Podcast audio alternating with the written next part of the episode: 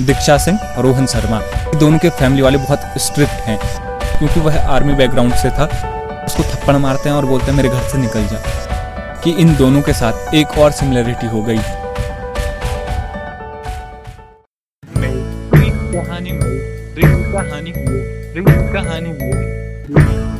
Bhim Rao Ambedkar MTS college में independence day के लिए एक फंक्शन होना था, तो स्कूल कमेटी डिसाइड करती है कि इस बार के इस फंक्शन को स्टूडेंट ही कंडक्ट करेंगे।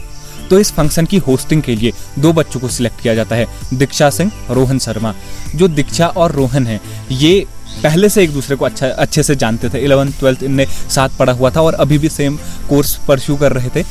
और इतने तगड़े दोस्त नहीं थे, हाँ, बट अच्छे दोस्त थे, इतने टाइम से साथ पढ़ा हुआ है। तो अब इनको होस्टिंग करनी है, तो 10-12 दिन पहले से लोग एक साथ प्लान करने लग जाते हैं कैसे कोई चीज़ करनी है। तो तब इनको पता चलता है कि इनमें बहुत ज़्यादा सिमिलैरिटीज़ हैं।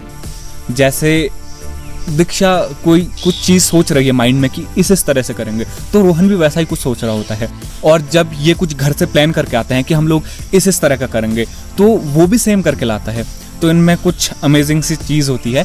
और दोनों के हाथ पे कट लगा होता है, ये भी एक सेम था और सेम जगह पे लगा होता है। तो दिक्षा रोहन से पूछती है कि तुम्हारा कैसे लगा? वो बोलता है बाइक से गिर गया और रिसेंट ही है।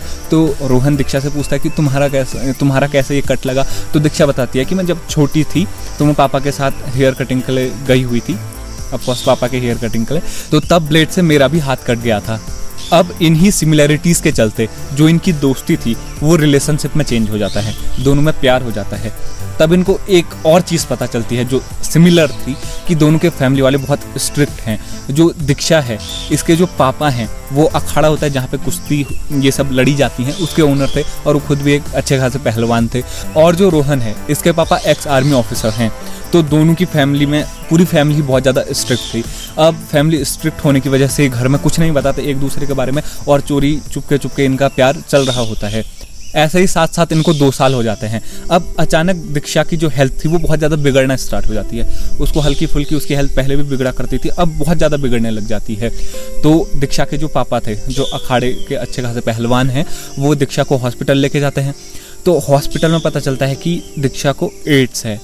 अब वो एक पहलवान है, उनको पता चलता है मेरी बेटी को एड्स है। अब कॉमनली लोगों को इतना नहीं पता कि इसके रीज़न्स क्या क्या होते हैं होने के, तो वो कुछ गलत ही सोचते हैं कि मेरी बेटी ने कोई गलत काम किया है, तो उसको थप्पड़ मारते हैं और बोलते हैं मेरे घर से निकल जा। अब ये सब रोहन को पता चलता है। रोहन दिक्षा को लेके आता है, रोहन बोलता है मेरे घर चल। रोहन उसको अपने घर लेके जाता है और अपने घर वालों को पूरा मैटर बताता है, अपने फादर को पूरा मैटर बताता है। तो उसके फादर भी उस तरह का रिएक्ट करते हैं जैसा कि दिक्षा के पापा ने किया है। तो रोहन अपने फादर से थोड़ी ऊंची आवाज़ में बात कर देता है कि आपको पता नहीं है और हेल्प नहीं कर सकते आप हमारी अभी। तो उसके फादर रोहन को भी थप्पड़ मार के बाहर निकाल देते हैं कि तू भी निकल यहाँ से, ऐसे तेरे दोस्त हैं, यहाँ से निकल। रोहन बहुत परेशान था, उसको घर से भी निकाल दिया था, उसको दिक्षा की केयर भी करनी थी। तो वो ये सारी बात अपने दोस्त शिवम को बताता है। शिवम उसे बोलता है चल मेरे घर पर रहेगा, दोनों को एक रूम दे देता है। और अब उसको दिक्षा का इलाज भी कराना है, तो उसको पैसे की भी ज़रूरत है, वो शिवम से बोलता है। तो शिवम कुछ फ्रेंड से कुछ पैसा इकट्ठा करता है और रोहन को अपने फादर की जो शॉप होती है उस पर ही काम दिला देता है। टाइम के साथ दिक्षा की हालत और ख़राब हो रही थी, रोहन को और पैसों की ज़रूरत थी। तो तब वो नोटिस करता है कि अभी आर्मी की वैकेंसी आई है, क्योंकि वह आर्मी बैकग्राउंड से था। तो वो अप्लाई कर देता है आर्मी के लिए और सिलेक्ट भी हो जाता है। अब वो कंफ्यूज होता है, काफ़ी ज़्यादा परेशान भी होता है, क्योंकि उसको अभी तो उसका ख्याल रखना था। और अगर पर वो रुक जाता है ख्याल रखने के लिए, तो उसके पास पैसा नहीं है, इनफ पैसा नहीं है कि वो अच्छे से हॉस्पिटल में उसका इलाज करा सके। तो वो डिसाइड करता है, वो आर्मी में फिर चला ही जाता है और दीक्षा को हॉस्पिटल में शिफ्ट कर देता है और अपने फ्रेंड से बोलता है कि इसका ख्याल रखना। रोहन अपने 6 महीने की ट्रेनिंग कंप्लीट करता है और 3-4 महीने की छुट्टियों में आता है, जिसमें वो लोग थोड़ा बहुत घूमते हैं, क्योंकि तब तक दीक्षा भी थोड़ा ठीक हो चुकी थी। रोहन की छुट्टियां कंप्लीट हो जाती हैं, उसको दोबारा से अपनी ड्यूटी ज्वाइन करनी थी, वो ड्यूटी ज्वाइन कर लेता है। और जब वो चला जाता है, उसे पता चलता है कि दीक्षा की हालत और ख़राब हो गई है।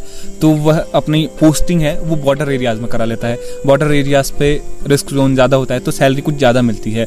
अब ये ज़्यादा सैलरी से वो उसका इलाज करा पाता है। रोहन 1 महीने की लीव पर फिर से आ जाता है, पर 3-4 दिन में ही उसको उसकी यूनिट से कॉल आता है कि हमारे आसपास कुछ घुसपैठियों के घुसने की खबर है, तो अगले ही दिन हर किसी को दोबारा से पोस्टिंग देनी है। अब रोहन के सामने फिर से चुनौती वाला समय था कि वो क्या चूज करे। यहाँ दीक्षा की हालत खराब है और अब उसको उसका देश भी बुला रहा है, तो रोहन डिसाइड करता है कि मैंने दीक्षा का अभी तक ख्याल रख पाया हूँ तो इस जॉब की वजह से, और ये देश ही नहीं होता तो मैं भी नहीं होता। तो वो डिसाइड करता है कि मैं जाऊंगा। तो वो दीक्षा अपने फ्रेंड से बोलता है कि दीक्षा का ख्याल रखना, और वो चला जाता है। और कमाल की बात ये थी कि इन दोनों के साथ एक और सिमिलरिटी हो गई, दोनों की डेथ एक ही दिन एक ही समय पर हो गई। दीक्षा की डेथ अपनी बीमारी की वजह से हुई और रोहन बॉर्डर में शहीद हो गया।